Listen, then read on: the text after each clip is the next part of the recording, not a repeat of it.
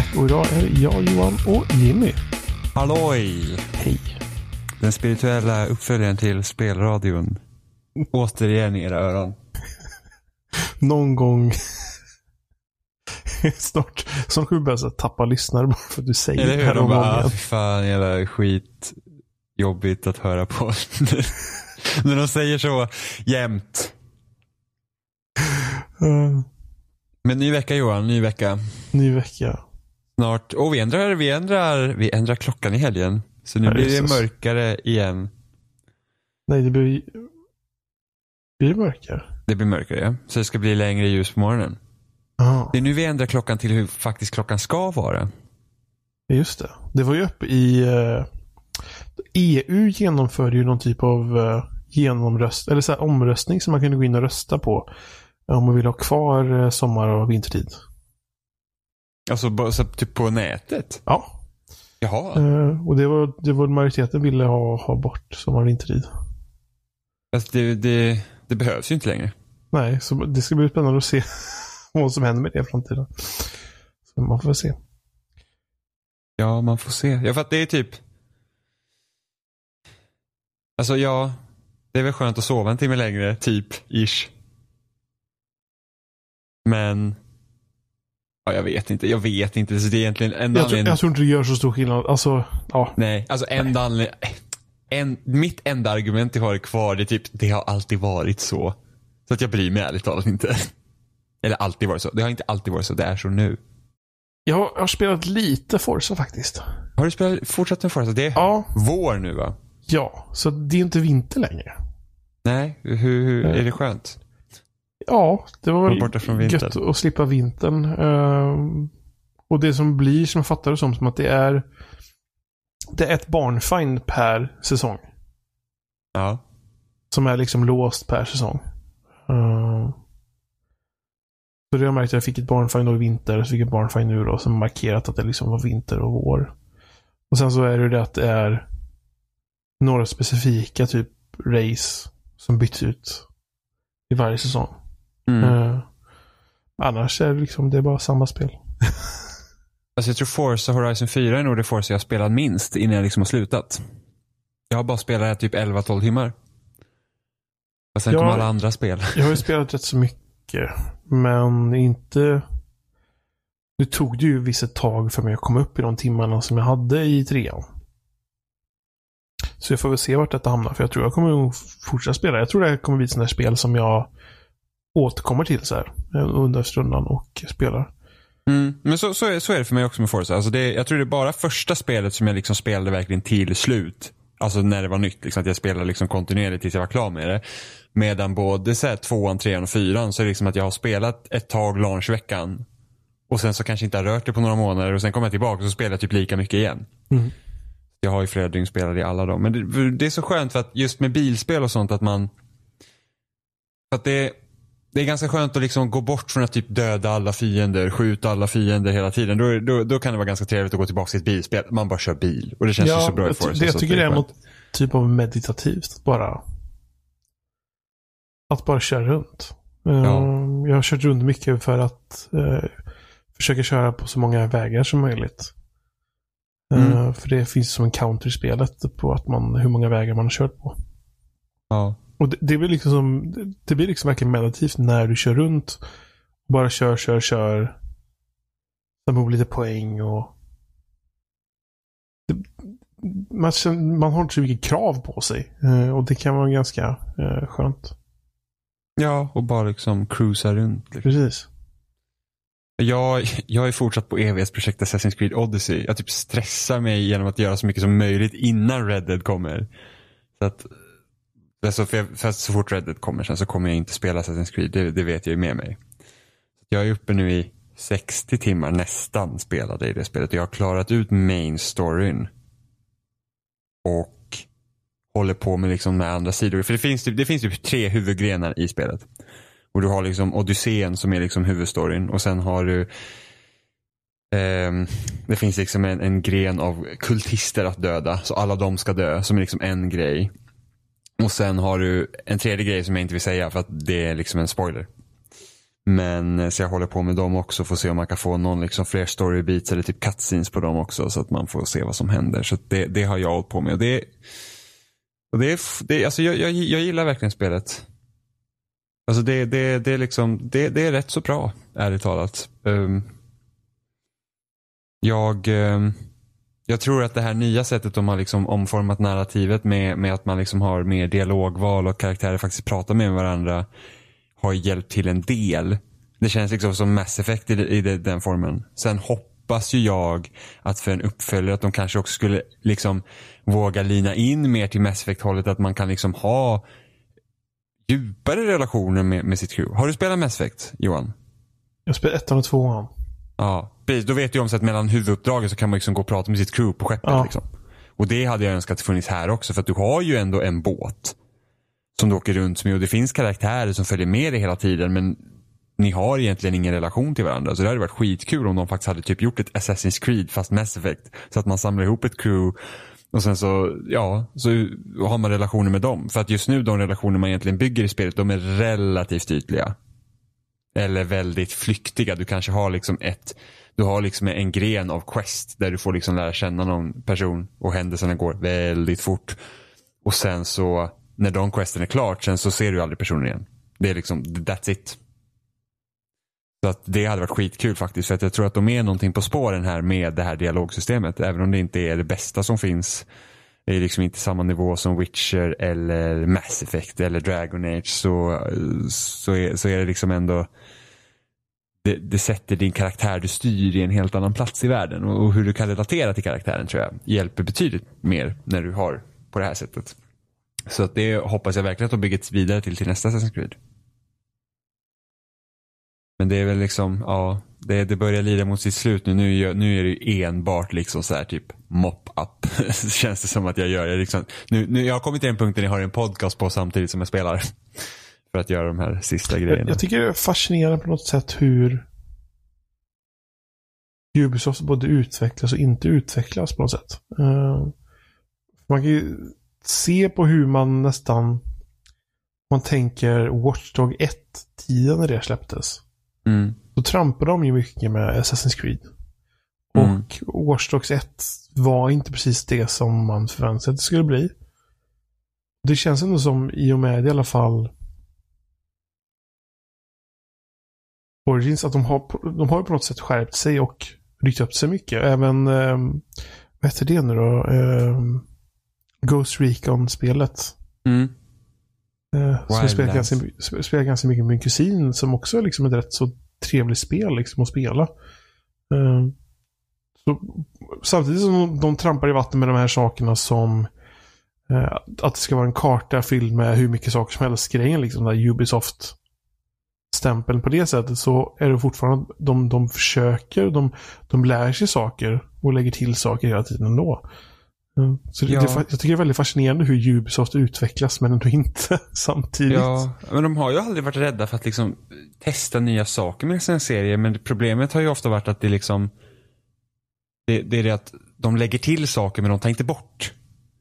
Så det, det märktes var jättetydligt med Assassin's Creed eh, under Ezio-trilogin också. Det var ju det att för att det var ju då de började också med att släppa spelen varje år. Liksom det gick ju ändå två eller tre år mellan ett nej, två år mellan ettan och tvåan och sen så kom tvåan, Brotherhood, Revelations tätt på varandra och, och de spelen byggde mycket på varandra men vid tredje spelet så hade du liksom Tower Defense element och där börjar man verkligen känna att men nu vad, vad, vad håller ni liksom på med? Liksom, mm. Ni lägger bara till saker utan att ta bort. Och sen så, så att med Origins så fick ju faktiskt serien en revamp på riktigt. Som den verkligen behövde. Och nu ska det inte komma något Assassin's Creed nästa år. Utan nästa Assassin's Creed förmodligen kommer då 2020 blir det. Och då hade jag nästan hoppats igen att det inte liksom är typ Assassin's Creed Origins Odyssey liksom likartat på det sättet utan att de faktiskt kanske, ja men nu tänker vi om igen. På ett annat sätt. Och då förmodligen är det ett spel som också kommer till nästa generations konsoler. Så då hoppas man liksom också igen sen, för att, för att tredje spel i samma ven, då tror jag att man börjar liksom känna lite så här att ah, nu, nu, nu är vi tillbaka liksom till det här att vi tuggar på. Va? Så att det, hade, det hade nästan behövts att man liksom, ah, men nu tänker vi nytt igen. Och det är mycket mer jobb såklart. Men eh, det hade, det hade jag önskat i alla fall. Så att man, då håller sig serien fräsch också. Jag tror det är därför liksom spel som men jag tror Zelda till exempel är en serie som, nu kommer ju det mycket mer sällan. Men även de hamnade liksom i, i ett problem med att de hela tiden försökte göra Ocarina of Time igen. Ja. Så vi hade liksom Twilight Princess hamnade under det problemet och sen typ Skyward Sword blir också så att man försökte vara något mellanting mellan Twilight Princess och Wind Waker. Sen med, med Breath of the Wild så var det så att okej, okay, men vi, vi, vi går tillbaka till allra första spelet och så här bara, hur, vad var det som gjorde det speciellt liksom? Ja, varje serie, men ta God of War, det är också en serie som var så att vi kanske inte kan göra God of War som vi alltid gjort God of War. Men vi ska fortfarande fortsätta göra den här serien, så hur gör vi då? Och då tänker man liksom om systemet. Så det var ju nästan som en, hur gör man ett God of War 2018 istället för 2005? Så det är rätt så intressant. Och Resident Evil har också gjort det. Att liksom Resident Evil 7 är ju mycket så här att, oj, vi, vi, vi ändrar perspektiv. Vi hade gjort Resident Evil idag liksom. Mm. Och tvåan där är jag både så här taggad för och jag vågar ju inte, jag, inte, jag tror inte jag kommer våga spela det. Ja, Men ja det, jag... det, ska bli kul att se tvåan. För det ser ut att vara typ Resident Evil 4. Fast modernt. Ja, precis. Det känns som att de har tagit uh, lite från sjuan. Uh, men det är ändå liksom uh, tredje persons igen. Ja, och sen typ att man tänker sig att, för att om man tittar på hur Resident Evil 4 utvecklades, för att då, då, då gick de ifrån det här med att låsta kameravinklar och det. Mm. Men då var också banorna mycket öppnare. Och jag tror att anledningen till att banorna var så pass öppna var för att jag tror att man kanske har känt för instängd med det kameraperspektivet man hade varit om man hade låst bakom Leon så att därför blev liksom områden mycket större. Men med remake på tvåan så kan man inte riktigt göra det med tanke på att det är en remake av tvåan som faktiskt utspelar sig mycket inomhus och så. så att, och då är frågan så här att hur kan vi få det att kännas klaustrofobiskt men det får inte vara för låst. Så det jag antar att det är kanske något sånt de har brottats med för remaken. Och så ser man ju att eh, kameran har ju en väldigt snäv um, field of view. Okej, okay, så att man är mm. relativt... alltså det är ju trepersons. Mm. Men jag, jag tycker ju som hur de placerat kameran tycker jag känns liksom rätt så klaustrofobiskt. Mm. Um, jag, jag, tycker det är så fascinerande liksom hur en studio har, har lagt in så mycket energi på att i princip göra om ett spel. För att det är inte som att de kan använda någonting från tvåan i princip för att göra det här.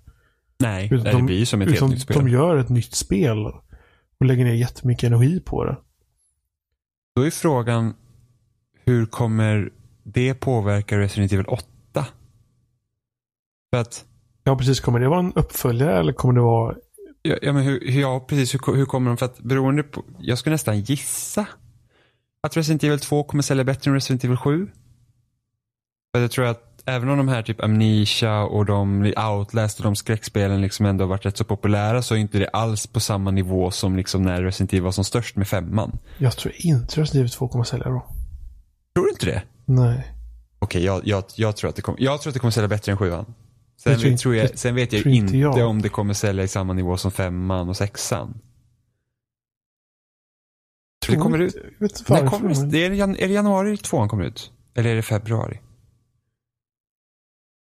Jag har faktiskt inte kollat så mycket när det just det kommer. Men uh, jag, vet inte, jag har en känsla av att det är någonting med varumärket som inte är lika stort som man tror längre. Mm. Nej, alltså, jag, jag, tror inte att det säljer liksom gangbusters som typ femman. Men jag tror att det kommer att sälja bättre än Resident Evil 2. Du... Eller Resident Evil 7. Skulle jag tro. Nej, jag, jag, nej, jag tror nog sjuan blir som en sorts happy accent på det sättet att det gick rätt så bra för det jämförelsevis. Uh, vad man trodde det skulle göra. Jag tror nog att tvåan tappar lite på att det är en remake möjligtvis. Okej, okay, ja. Ja, man vet aldrig. Vi får se när spelet släpps. Eh, jag har spelat en annan tvåa. Jag spelade uppföljaren till Overcooked. Och för de som inte vet vad Overcooked är så är det ett co-op-baserat spel där man lagar mat och får liksom olika ordrar och så ska man samarbeta med att få ut de här ordrarna. Så man ska typ så här, ja, man kan typ koka ris, hacka fisk, ja, men liksom alla sådana där grejer. Så det är liksom ett, systemen bygger liksom på att man ska, man ska laga mat helt enkelt. Och så finns det typ helt sjuka banor. Där, om typ ibland kan det vara så att ah, det är plattformar som rör sig. Numera finns det också portaler och, och sånt. Så att varje bana liksom ändrar förutsättningar för hur man lagar mat. Och varje bana har också olika recept som man ska fullfölja. Och så ska man få vissa, så kan man samla liksom stjärnor och få vissa poäng. Då och så, där. så det har jag spelat i helgen. Och jag gillar ju väldigt mycket det första spelet. Jag tycker det är liksom ett jättebra liksom, co-op-spel. Liksom, just att det bygger det här på samma, alltså att det bygger på samarbete istället för att man tävlar mot varandra hela tiden. Och just att de här spelen kräver också så att du måste verkligen vara superfokuserad när det är som svårast för att klara det. För att liksom det är så många element som pågår hela tiden. Så det känns typ som ett Alltså hela spelet är organiserat kaos. Alltså när det är som värst, liksom när det är som stressigast så är det så att jag har ingen aning om vad som pågår nu. Jag får bara försöka lita på alla andra att de gör det de ska göra och jag kan göra det jag ska göra så att vi liksom får vi klarar det helt enkelt. Och då är det inte svårt att få en stjärna utan spelet bygger mycket på att, liksom att ja, men vi ska försöka få tre stjärnor. Det är liksom, det är där det gäller. Och så har man en viss tid på sig att få ut beställningar och sådär. Så att det, det är ruskigt jäkla kul alltså. Um, nu tycker inte jag att tvåan är lika bra som ettan. Jag känner att vissa av det för det första är inte lika svårt tycker jag. Jag tycker att det är de har, de har sänkt kraven för att, för att få tre stjärnor som är det högsta då. Eller ja, sen när man klarar ut spelet så får man, har man möjlighet att kunna få en fjärde stjärna också. Och de har vi inte på på. Då, då kommer det säkert vara betydligt svårare och man måste vara mer synkad och så. Men vi, första spelet så var vi tre när vi spelade och försökte klara allting. Medan nu var vi fyra, vilket gjorde det hela enklare. För att första spelet så var det så att när det var tre, då hade ändå spelet balanserat sig för sig som om man var fyra. Till skillnad från när man var två. Då var det liksom, ja men ni är två, då är det så här enkelt. Liksom. Eh, Medan nu så så känns det ibland så känns det som att man kunde typ stå still och göra ingenting. Och vara så här, okej okay, nu behöver jag inte göra någonting för att jag känner mig överflödig. Och så ska det inte riktigt vara i ett co-spel som byggs för fyra pers. Det, då, då, då, då, tycker jag att man har misslyckats något. Liksom. Att det, är så att, det ska inte vara så att vi är för många för att, för att klara av det. Det är, liksom, det är för, nu blir det enkelt på grund av att ah, jag behöver inte göra någonting.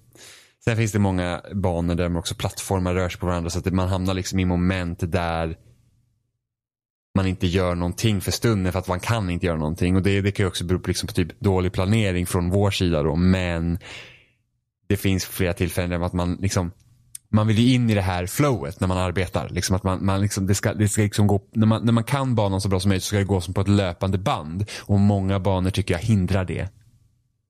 Mellan varven. Vilket är lite synd. Så jag tycker att ettan är ett bättre spel. Men eh, konceptet är riktigt jäkla nice. Så att jag tycker, alltså det, det är en kanonidé verkligen. Men jag undrar om verkligen en uppföljare hade varit att föredra här om man hade kunnat släppa DLC till första istället. Men samtidigt, jag står van om att en, en uppföljare säljer förmodligen bättre än DLC. Också. Det blir, mer, det blir ett bass på ett annat sätt på en uppföljare än att liksom, nu kommer ett nytt paket till det här spelet. Till exempel. Och jag måste ändå säga att det har funnits många spel den här generationen som har Alltså ett co-op-spel har kommit tillbaka lite. Känner inte ja. du samma sak? Men, tänker du liksom soft-co-op eller tänker ja, du? Men, ja, ja, precis. Alltså mindre, alltså typ indiespel som fokuserar mer på liksom att man samarbetar, eller man, man liksom, ja, soft co-op liksom. Mm. För det, det är ju någonting som har generellt sett försvunnit. Uh. Ja, och speciellt under förra generationen när liksom allt skulle typ, man liksom började experimentera med online på riktigt. Ja, online och det blev mer och mer slutet av konsolgenerationen. Så det var antagligen det var ju mindre och mindre kraft att använda i hårdvaran. Mm. Så det kanske var en, en, så stor utmaning att göra det så de bara liksom, nej men online är en sån grej som man kan lika skita i det så det är lättare för oss. Ja. Och sen. Se på Halo det... till exempel. Halo 5. Ja men precis. Och nu har de ju sagt liksom att alla framtida Halo ska ha split screen. Det, liksom... det, det tror jag var en sån ja. sak. De kunde helt enkelt då fokusera på att slippa split screenen.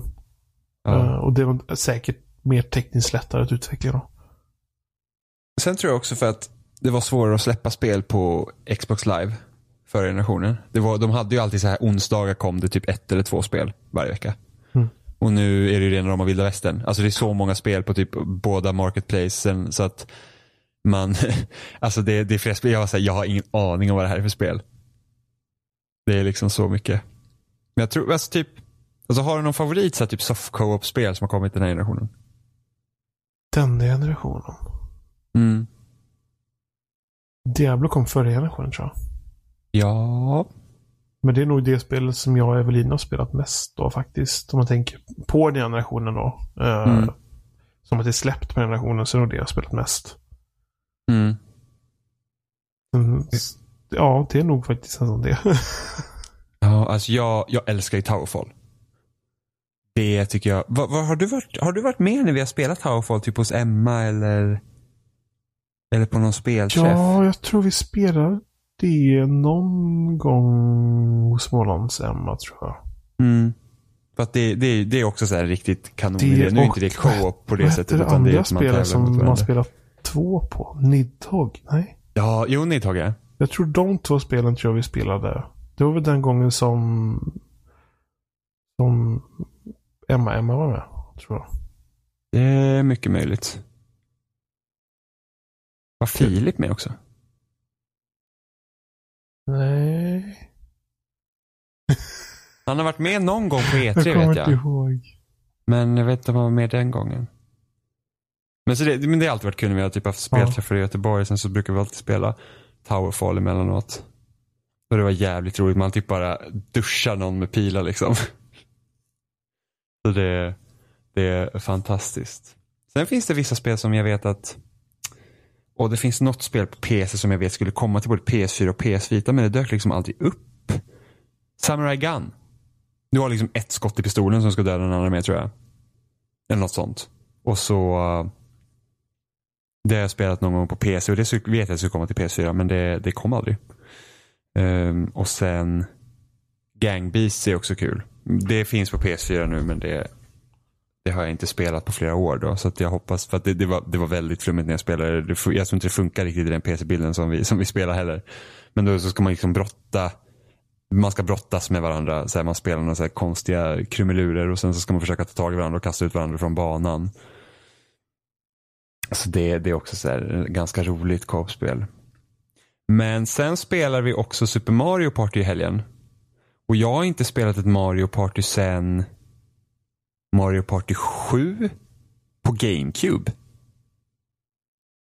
Det är, näst, det är över tio år sedan jag spelade senast ett Mario Party. För att både det som kom till Wii och Wii U var jättekonstiga för att man satt ju i en bil tillsammans och slog tärning. Så att man, man körde ju inte på det här brädet. Utan man, man liksom var en jävla konstig variant. Så att, Alltså, det känner jag att det tar ju lite udden från vad Mario Party ska vara. Liksom, att man inte springer runt på, ett- på, ett- på liksom ett spelbräde. Men nu så är det tillbaka som det ska vara. Med bräde. Alltså vi hann, vi hann spela ett bräde helt enkelt. Um, och det var väl inte det jätteroligaste brädet. Måste jag säga. Det var ganska väl- litet. har hört är väl att om man inte är fullt lag så får man en AI med sig tror jag. Nej, alltså, man kan ju köra med AI, AIs såklart. Eh, vi, nu var vi fyra stycken, men man, man kan köra, man har, då, då blir det, så har det varit i alla Mario Party, att du kan ju byta ut de en ska spela till AI-spelare. Liksom. Men det som är nytt för det här spelet också, det är att du kan få AI-companions under spelets gång. Så man får liksom en ally som har, för att varje karaktär har en egen typ tärning. Som har vissa liksom attribut, alltså det är en jättekonstig grej egentligen. Det är typ så här att nu kommer inte ens jag ihåg vad Bowser Junior som jag spelar som hade för bonustärning. Men det kan vara typ så att ah, men du har fyra ettor på den här tärningen. Men du har också en tia. Liksom det är på den nivån istället för en traditionell tärning. Och sen så kan man få så här ally companions då. Så så får man också använda sig av deras bonustärningar. Och sen så slår de också en tärning. Så att när du har slagit din tärning så slår din ally companion också en tärning. Så att du får liksom mer steg. Det kan ju vara både bra och dåligt. Uh så att, men, men det brädet vi körde, det, jag tyckte det var lite litet, det var inte det roligaste brädet. Och sen har de ändrat också att nu kostar stjärnorna 10 mynt istället för 20 som det var tidigare. Så det var mycket större ruljans. Alltså vi hade mycket fler stjärnor i slutet än vad man brukar ha i Mario Party. Det är samma Eh. som tidigare att man väljer hur många runder det ska vara va? Så man kan köra Ja, olika precis. långa va? Ja, så jag tror man här, man kan, var det 10, 15, 25, 50 tror jag det är. Vilken kör Och ni? vi, då? körde, vi körde 15. Det tog liksom en och en halv timme. Och sen, och då, men det, det som är roligast med Mario Party det är ju absolut minigamesen och jag, jag har liksom inte riktigt något att säga om de minigames som vi körde. Så jag kan inte säga att det var något minigame som vi spelade igår som jag kände var, åh vad kul det var. Det, var, det här var verkligen, oh gud, ett av de bästa minigames jag kört typ. Utan det var ju typ såhär, ja, Alltså väldigt mycket så här myntsamla minigames som jag tycker är jättetråkiga. För det blir liksom så att då tävlar man egentligen inte riktigt mot varandra. Utan det handlar bara om att ah, samla mest mynt och sen får ni de mynten ni samlar upp typ. Utan man vill ju ha någonting som är riktigt, alltså, här är en tävling. En vinner. Det är liksom det man vill ha. Eller så finns det också två mot två, en mot tre och sådana där grejer. Så att, jag vet inte riktigt. Jag, jag tycker fortfarande det bästa Mario Party är fyran till GameCube. Och sen har de andra Mario Party alltid haft någon rolig grej. Som typ Mario Party 5 hade ju tennis och voll... Nej, inte tennis. Volleyboll och ishockey hade, fanns det som minigames i femman. Vilket var superroligt verkligen. Men eh, jag vet inte, jag tycker att Super Mario Party hittills verkar vara lite barebones. Jag har inte testat liksom varje lägen för att vi hann bara köra en då. Så att jag får ju se om, när nästa gång vi spelar då. Men det är inte något jag sätter mig själv och spelar. Det var inte som typ när man var liten och hade Mario Party 4 och man fick så här, kunde samla, alltså så sjukt. Man skulle, klar, man skulle vinna på varje bräde med varje karaktär. För då, då byggde man upp någon så här collection. Man hade så här, varje karaktär hade ett eget hus och så fick man så här möbler till det när man vann på det. Det, det var liksom, enda var att samla det. Man fick inget speciellt, det var inget annat det. Utan det var det enda man gjorde. Och det gjorde jag. Varenda, vinna varje bräde med varje karaktär. Jag tror det kanske var sex bräden eller något sånt. Och sen med varje karaktär. Och det var liksom skitlånga, liksom, alltså själv. Skittråkigt. Men sånt gjorde man när man var liten. Så, så något sånt vet jag. Alltså det orkar jag inte göra idag. Jag tänker inte sätta mig och spela Super Mario Party själv. Det, det, det, nej, det tänker jag inte göra. Och det finns ju liksom inget sätt att spela online heller. Alltså, jag tror att som det är just nu i spelet om du ska spela online så kan du inte köra brädor online utan då är det en minispelsamling man kör med varandra. Men på klassiskt Nintendo-manér då så byter de ut minigamesen varje vecka. Så att du kan liksom inte välja vilka minigames du ska köra. Alltså det är så konstigt. Jag vet inte varför Nintendo inte kan liksom fatta att on, alltså, ge spelaren valmöjlighet att spela precis hur man vill online och så blir det bra så. Det är samma sak med Splatoon. Det är såhär, ah, nu kör vi de här två banorna i fyra timmar, ha kul.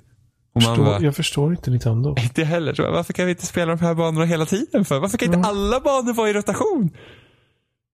Jag, jag fattar inte. Alltså tänk, tänk dig typ DICE med Battlefield 5. Ja ah, men vi kör två banor. Jag, jag förstår och så byter vi ut dem var fjärde timme. Va? Det är lite så här, jag tycker det är fascinerande hur vissa olika eh, spelföretag kan ha sådana specifika personligheter.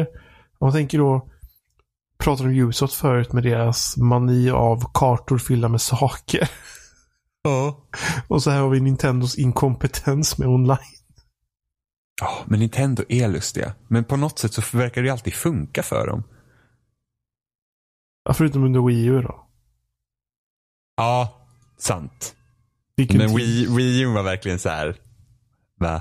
vad, vad, vad är det? Alltså, för det jag kommer ihåg att det kom ut massa innan Wii U släpptes. Att det var så här typ att inte ens liksom marknadsföringsteamet vet om hur de ska marknadsföra konsolen. Nej. För att Nintendo inte själva har liksom någon aning. Liksom, Okej, okay, de har en skärm på kontrollen men de vet inte riktigt hur de ska använda den. Så att, det är eh, fascinerande. Ja, det är väldigt fascinerande. Sen så finns det ju en del bra, alltså jag kommer ihåg varje gång man liksom startar Wii och använder så bara, men det är rätt så mysig liksom konsol. Men att titta på den där jävla paddan idag, det är bara så att, aj, alltså, vad tänkt. Alltså, Wii U-paddan borde ju ha sett ut som en switch. Från första början typ. Ja. Alltså, switchen ser ändå liksom bra ut.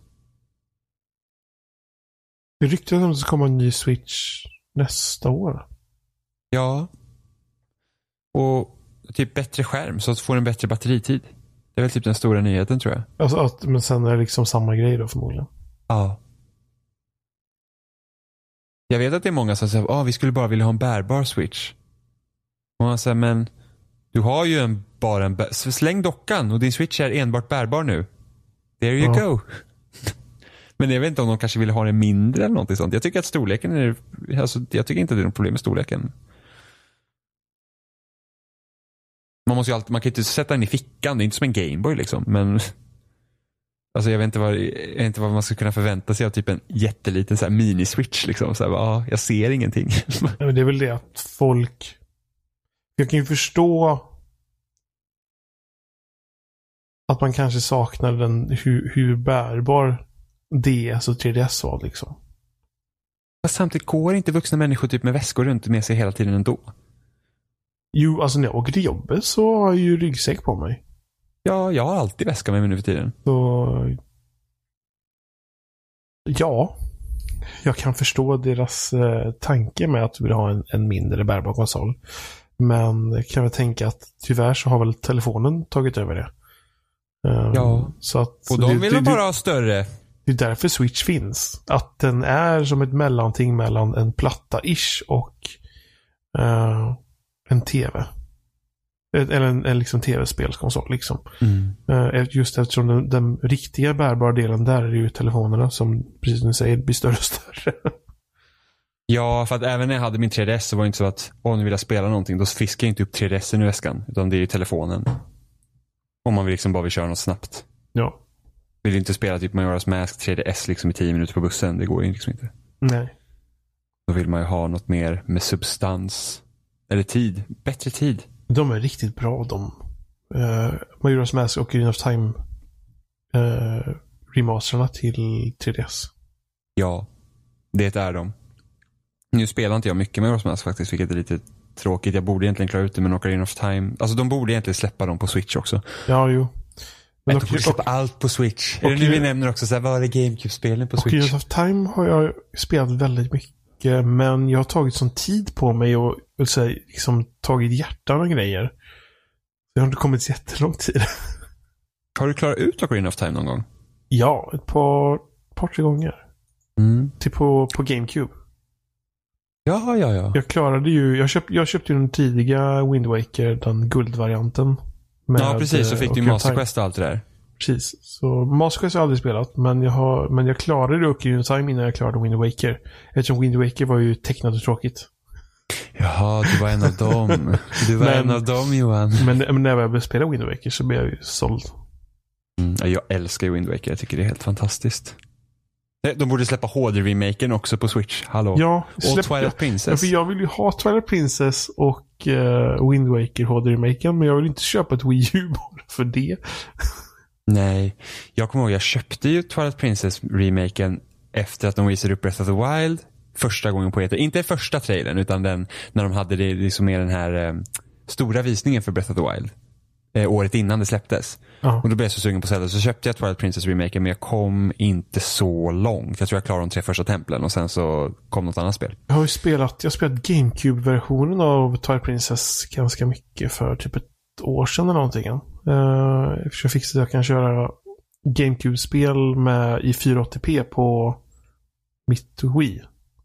Ja, Och det blir ju relativt bra bild då eh, på platt-tvn då. Eh, det var ganska skönt att spela det utan att vifta med, vifta med handen. Ja, ja, jag har ju Ja, i och för sig. Nu tänkte jag ljuga. Jag tänkte jag har ju bara spelat med Wiimote men jag kom på att jag spelar ju faktiskt Twilight Princess-utgåvan till Wii U och där var det inte vift. Ja, precis. Mm. Eh, så det... Fast det var ändå sjukt häftigt när Wii var ny. Att man liksom, sving, att man liksom rörde på kontrollen när, och svingade Ja, svärdet. Alltså men det- liksom, Det blev ett jävla viftande. ja, och jag kommer ihåg hela, alltså hur överdriven i rörelserna man var i början. Innan man liksom förstod hur Ja, för kontrollen där, fungerade där känner ju ordentligt. bara att den rycker till lite. Du Ja. kan ju vifta åt vilket håll som helst och hur som helst. Ja. Så att jag och min kompis när vi spelade bowling i Wii Sports, vi fattade liksom inte att man var vinklade handkontrollen. Utan vi, när vi skulle liksom skruva bollen så drog man ju till en jävla liksom sving med armen. Så att vi fick ju, hade sån jävla träningsverk i hela sidan. För att satan vad ont det gjorde. När jag liksom jag gjort de här överdrivna rörelserna. Sen så, sen så lyckades man hitta man bara vinkla kontroll och så gjorde man en liten knyck liksom med handleden. Så att det var, men alltså ja. Wii är en speciell konsol. Jag jag är lite orolig för liksom att, att Wii-spelen är liksom fast på den konsolen. Vissa i alla fall. Eh, vi har ju pratat om Skyward Sword. Ja, Mm. alltså ja, för det spelet behöver ju liksom, det behöver ju arbetas om helt och hållet om det ska funka till någon annan. Eller till Switch till exempel. För, jag, för Wii-moten är inte kompatibel med Switch, eller hur? Nej. Nej. Nej. Nej. Det hade man säkert kunnat fixa på något sätt liksom, Men- just till det spelet. Men det är liksom, Den ena Joy-Conen har ju en sån IR-sensor som... just det. Det har de ju. som Wiimoten hade. Jo, fast båda joyconsen har ju rörelsekänslighetsgrejsimojsen så hade ju kunnat Ja. funkat. Det hade kanske... Men då är, då är också frågan, vill vi ha Skyward Sword med rörelsekänsligheten eller hade vi hellre haft att de arbetar om spelen så att... Om man, om man, tänker, om man tänker så här, bara ur ett rent... För att problemet blir ju när om du inte, för då kan du inte spela det bärbart. Nej. Då måste men, du spela det dockat. men om man tänker av ett rent så här liksom... Som säga kon, konserverings... konservationssynpunkt typ. Att, att spelen ska finnas kvar och spelas. Eh, så hade jag nog nöjt med, med att det hade gått på något sätt att spela med joyconsen. Mm. Att, att spelen inte försvinner. De, de går fortfarande att spela. Eh, på den nya hårdvaran på något sätt. Um, däremot, ja, jo, Skyward hade jag gärna velat ha omarbetat för det spelet tycker jag inte om. Men jag tänker liksom ett spel som Super Mario Galaxy som är mitt, alltså det är det spelet jag tycker är det bästa som gjorts genom tiderna. Och det är liksom fast på Wii U för att man skulle typ kunna samla upp såna jävla starbits. Alltså, det är ju inte Mm. ovanligt. Som sagt, det, var, det har vi pratat om förut också, att det finns ett kinesiskt bolag som har portat Just det, så var det. Det Galaxy bort till eh, Nvidia Shield i Kina. Så varför finns inte det spelet på Switch? Seriöst? Ja, det är en bra fråga. Det är liksom, va? Det är så jäkla märkligt. Men jag tycker fortfarande, eh, alltså, Alltså, såg du det nu?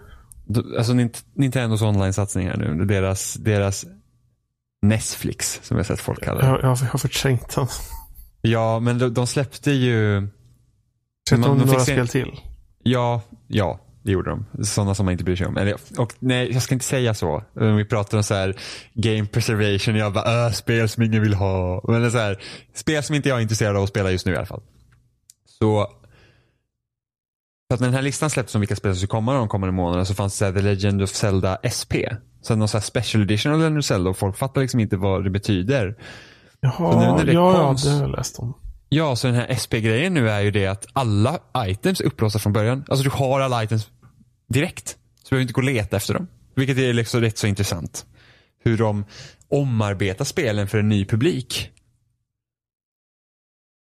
Så att det är liksom Nog för att jag tycker att deras, den här liksom hela tjänsten är lite tråkig som den ser ut just nu så är det ändå jag tycker ändå det är rätt så häftigt att de liksom, så de liksom lägger till online-stöd i spelen vilket jag tycker är liksom, det, det är ju trevligt. Att, att jag, alltså jag vill fortfarande spela ishockey med någon, eh, någon gång.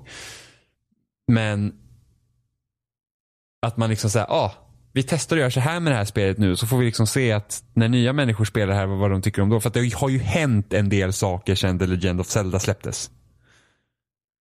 Så att de liksom designkonventioner som kanske fungerade då fungerar kanske inte riktigt idag för att det har hänt saker. Så så att, och det bygger lite på det här med liksom, som de hade i eh, det här Zelda-spelet i 3DS, eh, A Link Between Worlds, där du liksom Ja. hyrde items. Ja. Eh, och sen så har vi ju Breath of the Wild när du, liksom, du fick alla grejer som du faktiskt behöver ha för att klara spelet första timmen.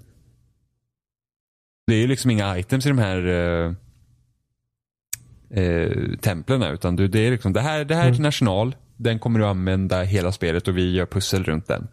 Så, så det, jag undrar liksom om någon som har spelat Zelda liksom sen de var små och sen spelar den här special edition, vad de tänker om den. Alltså vad, vad är det nice att gå liksom till, till ett, liksom ett sånt spel när allt är upplåst från början? Liksom hur, hur, hur, hur tar man sig an spelet då? Får man något nytt värde i det liksom att, att kunna spela? När det, när det är liksom, för det måste ju ändra hur man, hur man tar hand om spelet. Liksom. Alltså, Ja. Var börjar man då? Liksom om man tänker sig att ah, i den och Zelda så har jag alltid gått till det här stället först för dit jag måste gå bla bla bla. Och nu, jag har allting på en gång. Vad gör jag? Jag känner nog inget spel. Jag har nog inget spel där jag liksom kan helt i huvudet. Liksom. Så om jag skulle till exempel sätta mig och spela ett spel som är gammalt så skulle inte jag vara såhär, ah, jag kan det här spelet utan och innan. För att det är inte riktigt så jag kommer ihåg när jag spelar. Har du något sånt? Bara delar av spel. Till exempel början på ett spel som man spelar flera gånger, gånger om och om igen. Säg typ Ocarina of Time till exempel. Mm. Eh, sekvensen fram tills man träffar eh, Zelda till exempel. Liksom fram dit. Eh, Man har spelat hur många gånger som helst. Mm. Men hela spel, nej. Det är för mycket tid att spela om Ja. hela spel så många gånger så att det fastnar på det sättet. Mm, för jag tror typ Robin han kan typ hela Link to the Past-kartan utan till. Och jag är såhär bara hur... hur Men han har ju någon sorts mani när det gäller detaljer. Ah, för jag kommer inte ihåg. Jag, kom, jag, kommer, alltså jag kommer knappt ihåg vad jag gjorde i Assassin's Creed Odyssey igår. Liksom. Det, det, det, är liksom på den nivån jag är. Jag, är här, jag spelar och sen så, det är klart. Det är, liksom, jag glömmer bort fort. För det var typ, kommer ihåg när jag spelade Portal 2? Och jag körde liksom två genomspelningar alltså, brev, alltså direkt efter varandra. Så jag klarade ut spelet och sen körde jag igen. Och jag kom till ett jäkla pussel under andra genomspelningen och bara så här, och fastnade totalt. Och, och bara så här, Alltså satt fast säkert i 20 minuter på det pusslet. Och bara så här, jag vet att när jag var här förra gången så klarade jag det på en gång. Jag hade inte problem på det här pusslet för att jag förstod det direkt. Och så står jag här andra gången och bara så här, jag har ingen aning vad jag ska göra. Jag ser inte lösningen. Det var så en sån där grej, det, det är skitjobbigt. Det, det är liksom och sen, ja, så att, Vissa saker kommer jag ihåg skitbra, men just, just de där delarna, det, det är liksom svårt. Som om folk så frågar mig om hjälp också i spel. Så bara, men jag är här nu, så hur ska man göra? Och man, så, eh, ja, det enda jag kommer ihåg är att jag inte hade något problem, men alltså annars så nej, jag har ingen aning. Som Gustav som jag brukar spela med ofta. Och du har ju spelat Rainbow Six med honom. Ja. Han kan ju fråga så här typ. Ett spel, ett spel som jag spelade flera år sedan så spelar han just nu typ och han bara, ah, men Jimmy jag är här så kommer du ihåg vad man ska göra? Och jag säger alltså Nej, nej det gör jag inte. Jag, jag har ingen aning. Jag, jag kommer knappt ens ihåg det stället du är på. Liksom. Det, det är typiskt mig. Och jag har alltid varit sån. Jag förstår liksom inte, för att typ storybeats och sådana grejer kan jag komma ihåg. Alltså när jag läst böcker, jag kan komma ihåg. Liksom, det, det, där har jag liksom minnet, liksom, det här är det som händer, bla bla. Men något just med spel. Och det, det tror jag nog för att det är liksom ingen linjär upplevelse. Utan du, du, liksom, du kan göra lite saker hur du vill och du kanske inte går exakt likadant varje gång. Vilket gör att jag har svårare att komma ihåg det.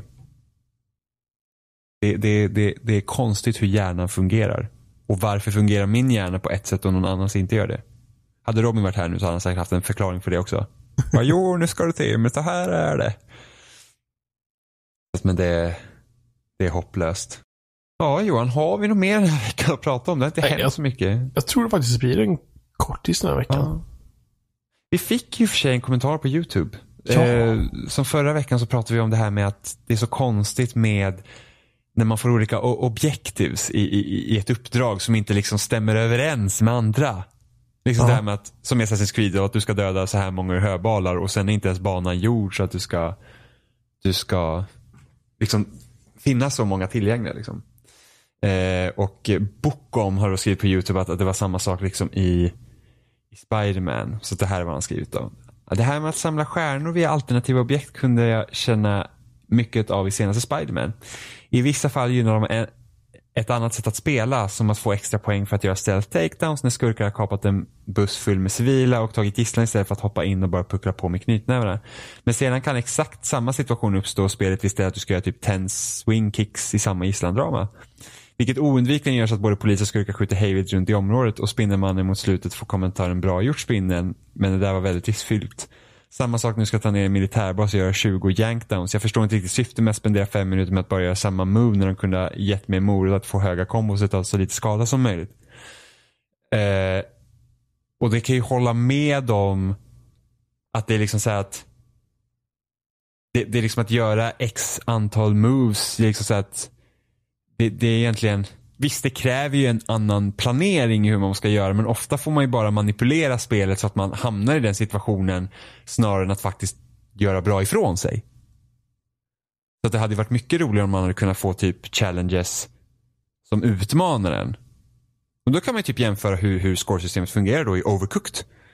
Där får du liksom stjärnor efter visst antal score. Visst, det är inte så här, det är ju inte extra objektivt i spelet. Men det är ändå så här att man vi måste vara bättre.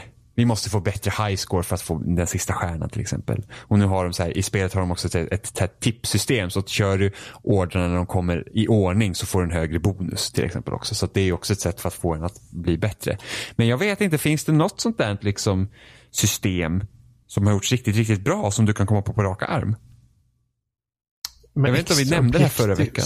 Ja, som bara så här bonusobjekt i objektivs i liksom ett uppdrag. Så du gör så här så får du typ en bonus. Jag tror nästan de bästa så här, det är inte när objektet nästan står rakt ut utan det är typ ja men ta ett spel som Dishonored där du liksom kan, ja men ofta, ofta de här typ stealth-spelen som Dishonored, Thief, eh, Splinter Cell, Metal Gear Solid till viss del, femman. Det är det att du kan ju spela efter en viss spelstil och få poäng för det. Ja. Så I Dishonored kan du vara typ superaggressiv och du har typ eh, tre olika skills trees för typ beroende på hur du liksom väljer att spela. Men sen får du också veta när ett kapitel ser ut, bara hur många såg dig, hur många kroppar lämnar du efter dig och sådana där grejer. Jag tror i vissa typer av pusselspel och sådär, när de här objektiven så brukar jag samla på mig dem. Eh, I Forza brukar jag samla på mig dem. Eh, det är väl i storyläget, är det väl i fyran. Eller Forza Stories eller vad de heter. Där är det Mm. ju vissa stjärnor beroende på hur bra man presterar. Ja, Där brukar jag väl plocka på mig dem, men annars när det är så små extra objektivs i speciellt smygspel och sånt som man inte känner mig så jättebra på. Så brukar jag skippa dem faktiskt. Uh, var det så här extra objektivs på alla Metal Gear Solid 5-banor? Var det det man fick efter man klarat banan, eller hur var det? Ja, jag tror det var någonting efter. Jag kände aldrig för att spela om uppdrag i femman alltså. Nej, och det behöver man göra. Nej. Eh, menar, alltså, när du har, är det inte så när du har klarat storyn så recyclar de inte storyuppdragen? Jo, du kan köra om dem med extra typ challenges eller vad det är. Men bara du fortsätter göra andra saker så till slut så får du de här sista uppdragen där du får reda på vem du är och så vidare. Ja, okej, så man kan typ gå, Ja, man, kan måste typ göra de här typ sido-missionen istället för att Jag köra om då. Ja, precis. Jag typ vägrade. Ja, men jag känner att jag, och sen jag slutar med... ju typ. Ja. Jag slutar ju typ att spela på grund av det. Men de vill, de, det märks ju liksom, ja vi har behövt slut på saker här så istället för att du ska få slutet här så vi försöker vi uppmuntra dig att köra de här uppdragen igen. Men Spelet var ju redan så långt. Ja. Och det, ja. Men det alltså skulle, det, men det skulle ju varit längre. ja, det skulle varit. Alltså jag spelade ju jag spelade ju alla Metal Gear Solid-spelen på grund av att jag ville spela femman. Det var ändå många timmar jag ner på det spelet alltså. Många, många timmar. Ja, jag klarar inte ut det. Det gjorde jag. Eller ja. Det beror på om det finns som klarar ut det. För det kan ju vara att om man... Det är väl att om man lägger, till lägger ner tillräckligt mycket energi på sin bas och grejer så kan man upplåsa, blir det små sekvenser ibland och sådär som man låser upp och... och så mycket har ju inte jag spelat. Men eh, jag körde i alla fall så jag fick alla alla uppdragen. Mm. Jaha, det, det är något man kan sörja. Att man aldrig kommer få se riktiga Metal Gear Solid 5. Varje dag. Åh. Jag, har Åh. faktiskt inte, jag har faktiskt inte tänkt på det spelet lika mycket den senaste tiden. Men det händer ju ibland. Uh, jag, jag, min stora sorg där är ju med hela Hideo Kojima-grejen är ju PT och Silent Hills. Ja, ju. Att det inte fick för att jag älskar Silent Hill 2. Det är väl tråkigt överlag att att det gick som det gick. Både med femman och med PT. Ja, men alltså, jag undrar, undrar exakt vad som har hänt för att han var ju helt bortkapad från sitt team. Han fick ju typ sitta själv någonstans. Han fick inte ha någon liksom, kommunikation med sitt team överhuvudtaget. Det, var, det, handlar, Alltså- om, det om pengar.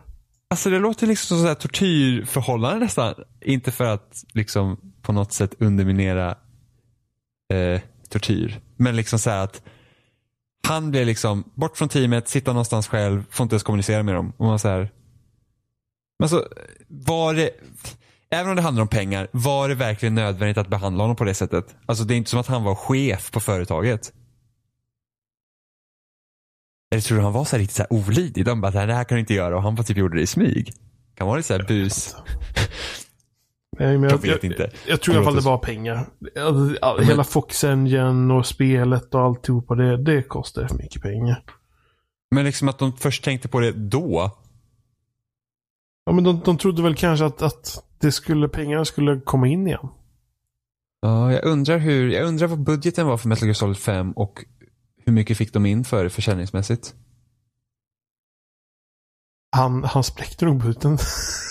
Ja, men just Skulle precis. Det var, men, jag, men jag undrar, okej, hur mycket kostar spelet att utveckla och hur mycket fick de in?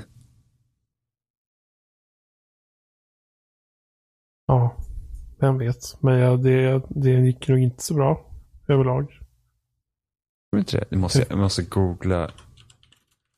det här kommer, det kommer vara typ VG, VG Charts eller något sånt som bara är så bullshit ändå.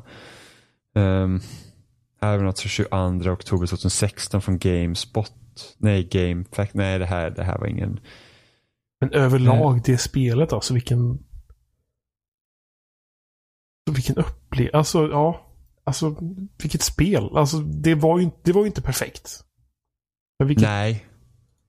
Det var det inte. Fortsätt, jag vill inte mer att avbryta dig. Nej, jag, jag vet inte vad jag ska säga mer. Men det är... Just hur uppdragen var och hur det var liksom öppna världar. Som man reste till och...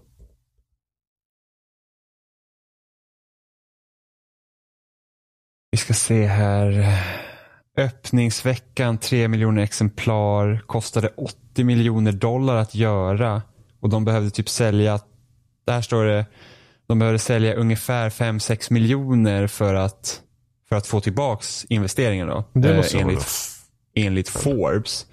Och då sålde de hälften av det i öppningsveckan. Ska se om jag kan hitta en nyare artikel. Jag kan tänka mig att det är ett sånt spel som har sålt mycket på reor och Steam. Och sånt där efteråt. Ja. Äh, nu ska vi se, här har vi en från geek.com. Jag vet inte om det här är en, en trovärdig källa. Uh, ska vi se vad det står här. Metal Gear Solid 5 sells more than 6 million copies worldwide. Och det här är 2000, 29 januari 2016, så inte ens ett, drygt ett halvår då, typ efter release. Um, ja, men det står Stod inte ett antal? 6 miljoner. Enligt, och då ska vi se. Nu går jag, nu gör jag så här, nu tänker jag göra något som man inte ska göra. Jag går in på VG Chart. Bara för att se vad det står där. Egentligen det är helt onödigt för att det kan liksom vara vilka bullshit-nummer som helst. Uh, vi ska kolla hur mycket enligt dem då. Men där söker man. Det är kul att gå in så på gamla sidor som jag inte varit inne på länge. Jag kommer ihåg att det fanns jättemånga så här fuskkodsidor som jag brukar vara inne på. Typ så här Cheat Planet och sådana där grejer. Uh, som inte typ finns kvar längre. Det här, Phantom Pain. Beställningar. Summary. Måste, ah, har de inget? Nej, det här stämmer inte. De, de sitter fortfarande fast på 3,4 miljoner. Om, om de andra tror att de hade sålt. Det där var ju 6 miljoner på den andra och det var, något, det var ju säkert något så här, för det, var, det stod någonting om Yu-Gi-Oh i den artikeln också så att det var ju Fast det här är, för sig, det här är PS4-versionen. Har de... Är det olika beroende på vilken version det är också? Ja, det är det. Kan jag inte få en... Det låter ju som det möjligtvis i så fall gick plus minus noll. Ja, men, ja precis. Och som vi vet att stora utgivare de vill ju att varenda spel ska vara det bästa spelet som sålt någonsin. Ja. Så, eh, ja. Nej, men det kan jag förstå om det liksom, om, det, om vi säger att projektet blöder så mycket pengar under lång tid, då är det klart. Men eh, ändå, alltså hoppas, att, hoppas någon gång att det kommer ut, exakt, att man får veta exakt vad som hände. Det hade varit intressant, liksom se vad, vad, vad liksom... Precis, precis som att man det kommer så dokumentärer nu om filmer och sånt som några år på nacken. Eh, jag har sett den dokumentären om på Netflix med eh, vad heter han nu då? Skådespelaren. Äh, äh, Jim Carrey. När han spelade in den filmen där han spelar en annan äh, komiker. Mm -hmm. Och han körde liksom så 100% method acting. Så han liksom gick aldrig ur karaktär och betedde sig som rövhål mot alla runt om honom och det var liksom totalt kaos. Där. Men de spelade in så här, allting en behind the scenes. Och sen så gjorde de som en dokumentär förra året. Ja. Så långt, långt, långt, långt, långt efter fick man se liksom hur mycket galenskap det var bakom alltihopa när de spelade in. Alltså jag skulle bara vara så jävla irriterad på någon som inte kan liksom, som, som beter sig illa bara för att han ska liksom stay in character all the time. Ja. Det skulle jag tycka var skit. Det var ju samma, det kom ju sådana historier också om uh, Jared Leto under Suicide Squad där han typ så gjorde pranks på de andra uh, andra uh, skådespelarna och sådär. Liksom var bara allmänt dryg. Alltså då tycker jag att då går man för långt. Ja. Det är liksom någonstans får man ju liksom för fan skärpa till sig helt enkelt. Man kan inte bete sig hur som helst. Det, så, sånt ska jag bara vara superirriterad på. Liksom. Ja, men någon gång kanske Daniel Dwyer kan göra någon dokumentär om Metal Gear Solid 5 någon gång. Han ska göra nu på Half-Life 1. Nej, Black Mesa. Åh fasen.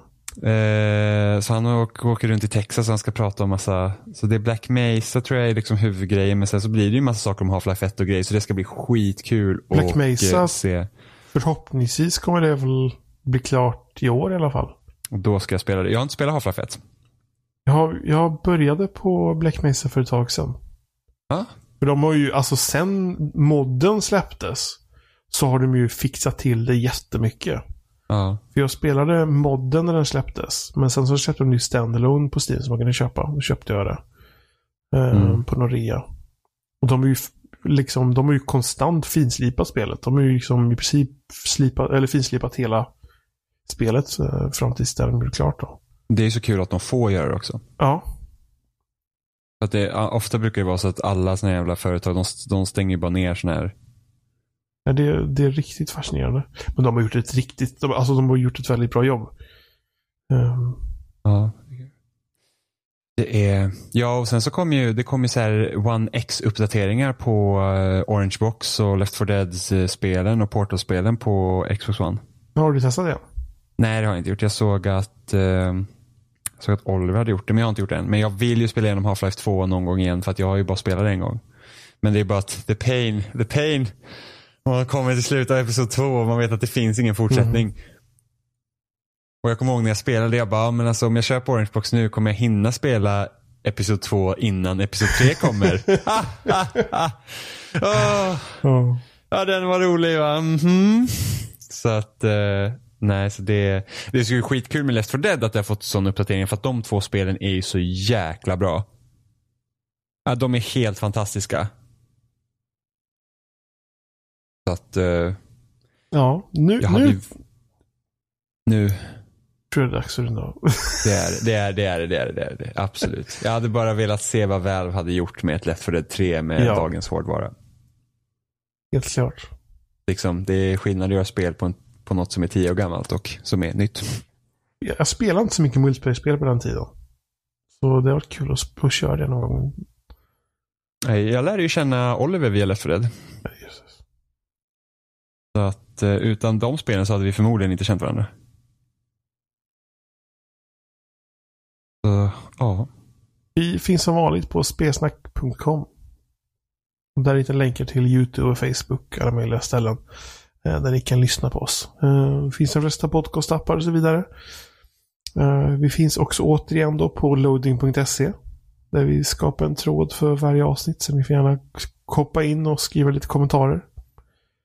Eh, Vi finns på Instagram och Twitter, Spesnackpodd. Om ni vill skriva till oss där på något sätt. Eller följa oss. Ni kan mejla kontakt.spelsnack.com eller förnamnet.spelsnack.com. Det var ju Ja. allt va? Sa du loading? Ja. Bra. Nu hörde inte jag det igen. Då hoppas jag att du hördes här om man säger så. Det var säkert på Ja. internet. Tänkte jag på... Har det varit något eh, speciellt på loading eh, senaste veckan? Eh, nej, jag släppte idag så publicerades min recension av Call of Duty Black Ops 4. Ja. Eh, Annars så sk- det skrivs lite texter och det kommer upp lite eh, recensioner i omgångar. ja, ja, det är, det är ruljans. Vi har ju, det är i alla fall någonting som går upp varje dag. Det är kul att jobba på. Jobba på. Det finns massor med. Men det är kul, det är kul ändå så många utgivare fortfarande liksom är med på tåget om man säger så. Ja. Så att, ehm, så att vi får ju fortfarande recensionsexemplar och så. Det är liksom, så det är kul. Det är kul. Och Elin och Isabelle gör bra jobb som chefredaktörer. Nice. Jag kallar, kan jag kalla Isabelle för Chiefen sen när hon, eh, när hon ska vara med på Gothia-avsnittet? Men Chiefen, vad har varit bäst i år då? Det gör det. Ja, vi får väl tacka för oss nu när jag börjar babbla om något annat. Vi hörs om en vecka. Det gör vi. Hej. Hej.